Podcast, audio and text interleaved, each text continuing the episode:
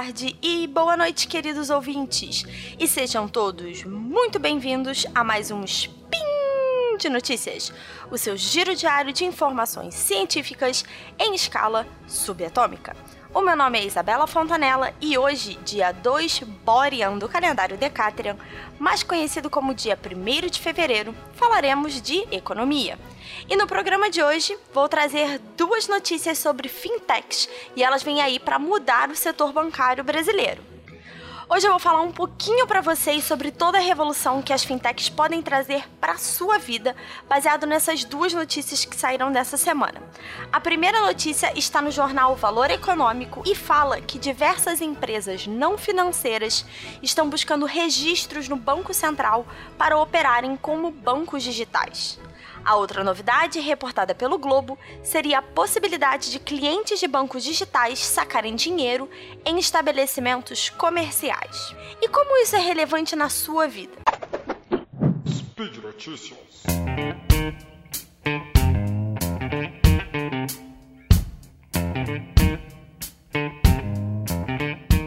Os meus últimos spins já vêm trazendo uma série de notícias sobre o setor bancário. Em junho do ano passado, no SPIN 609, eu falei sobre a concentração bancária e comentei que 88% de todas as transações e contas estão é, reunidas, né, concentradas nos cinco maiores bancos nacionais. Além disso, falei um pouquinho sobre o movimento do Open Banking no SPIN 763 no qual o cliente poderia liberar os seus dados, o acesso aos seus dados, para as empresas que mais lhe interessar. E com isso, quem sabe receber ofertas de produto a preços mais acessíveis.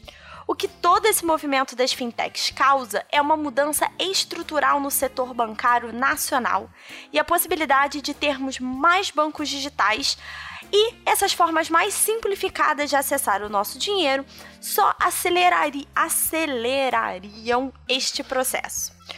Muita gente chama esse movimento de uma revolução, porque imaginava-se num passado não tão distante que seria muito difícil desbancar os bancos. Desculpa aí o trocadilho.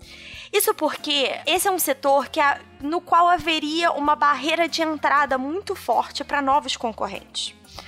Parte da vantagem das grandes instituições é que elas já contam com uma rede de agências consolidadas.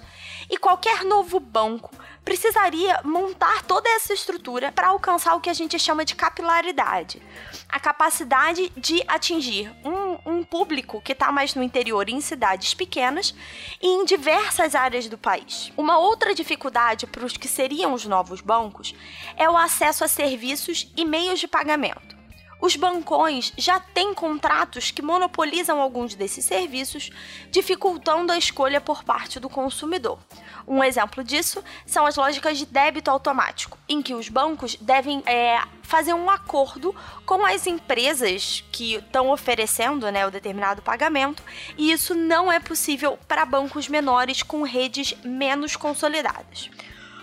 Uma outra discussão, né, que é a ideia do Open Bank e uma possível regulamentação desse débito automático e dos boletos seria, na verdade, mudar os requisitos e as regras para que essas instituições menores também pudessem oferecer esse tipo de serviço, o que acabaria criando uma competição. O que então parecia um mercado muito concentrado e com muitas barreiras de entrada a essas novas empresas, cada vez mais vai se mostrando um novo espaço de mercado e que pode sofrer essa disrupção e revolução. Quando muitas empresas buscam entrar em algum setor específico, podemos chegar a duas conclusões tanto quanto óbvias. A primeira delas é que há muito lucro e espaço nesse mercado o que já sabemos que o setor financeiro tem mesmo quando vemos os números batendo recorde de lucro e tudo mais. A segunda conclusão é que com a entrada de muitos novos players, de muitas novas empresas, podemos esperar uma competição mais acirrada dessas companhias, cuja consequência natural seria uma queda nos preços e a melhoria dos serviços. Vou dar um exemplo bem prático de como essa mudança poderia acontecer na sua vida. Uma grande parte das empresas que entraram com registro no Banco Central são o que chamamos de grandes varejistas, como as lojas de eletrodoméstico ou as grandes lojas de departamento. Hoje em dia, muitas dessas empresas já oferecem um cartão próprio. sem anuidade e com uma, uma série de vantagens nas compras naquela determinada loja. Atualmente, você precisa ir fisicamente até a loja pagar a fatura ou emitir um boleto online e entrar num banco para fazer o pagamento como se fosse qualquer outra conta. Agora, se você pudesse pagar a fatura desse cartão online ou ir até a loja pagar a conta e, no mesmo processo, sacar o dinheiro, isso facilitaria a sua condição financeira, reduzindo o tempo que você passa é, executando essas tarefas. E se você começar a ver essas vantagens nas lojas ou nos serviços financeiros oferecidos por essas lojas, os bancos, entre aspas, tradicionais serão obrigados a ter outros diferenciais se quiserem te atrair como cliente.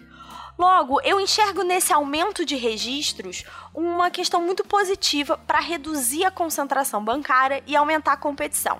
E algo que ainda me deixa mais tranquila é que o Banco Central brasileiro é bastante rígido com as suas normas e observações.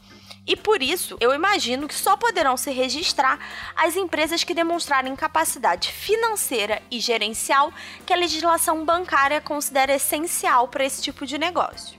Agora, vamos pensar um pouquinho sobre a segunda notícia e a possibilidade dos saques em lojas existe uma consequência muito facilitada, vamos dizer assim. Quem tem conta em algum banco digital hoje em dia sabe que talvez a parte mais difícil de todo o processo é sacar o dinheiro, que em geral só podemos fazer naqueles caixas eletrônicos 24 horas. Mas em cada esquina nós vemos as lojas que já contam com sistemas de pagamento robustos e que, de certa forma, já se comunicam com os bancos para processar pagamentos. Logo, um sistema em que o banco digital paga uma taxa para que o seu cliente possa sacar dinheiro em uma loja acaba sendo vantajoso para ambos os lados. O banco pode negociar uma taxa menor do que atualmente paga para os caixas eletrônicos e a loja recebe um fluxo maior de clientes. Até o momento, essas discussões entre bancos digitais e lojas envolvem saques através do QR Code, aquele que tem um monte de quadradinhos pretos e brancos, sabe? E não o uso do cartão, o que pode ser um fator de segurança extra. Por outro lado, também pode ser um fator limitador para um público que talvez não entenda tanto de tecnologia. E mais uma vez, a visível vantagem dos bancos de se ter uma estrutura enorme de agências começa a parecer mais um custo do que uma vantagem. Logo, a minha esperança é que essas duas notícias sejam só mais alguns indícios de que a competição bancária está aumentando, de que os serviços dos bancos digitais vão ainda ser melhorados e que o Banco Central está se movimentando para, de certa forma, acomodar essa nova demanda e oferta neste mercado. Por hoje é só isso que eu tinha para trazer para vocês. E quem quiser continuar esse debate sobre as mudanças no setor bancário e todas essas fintechs que estão surgindo, pode ir até o post no Portal Deviante, onde você também encontrará os links sobre as notícias que eu comentei aqui. É importante lembrar que esse podcast só existe por conta do apoio dos nossos lindos padrinhos e madrinhas. Para se tornar um deles, basta contribuir para o patronato do SciCast no Patreon, Padrim ou no PicPay. Um beijo, um queijo e até amanhã!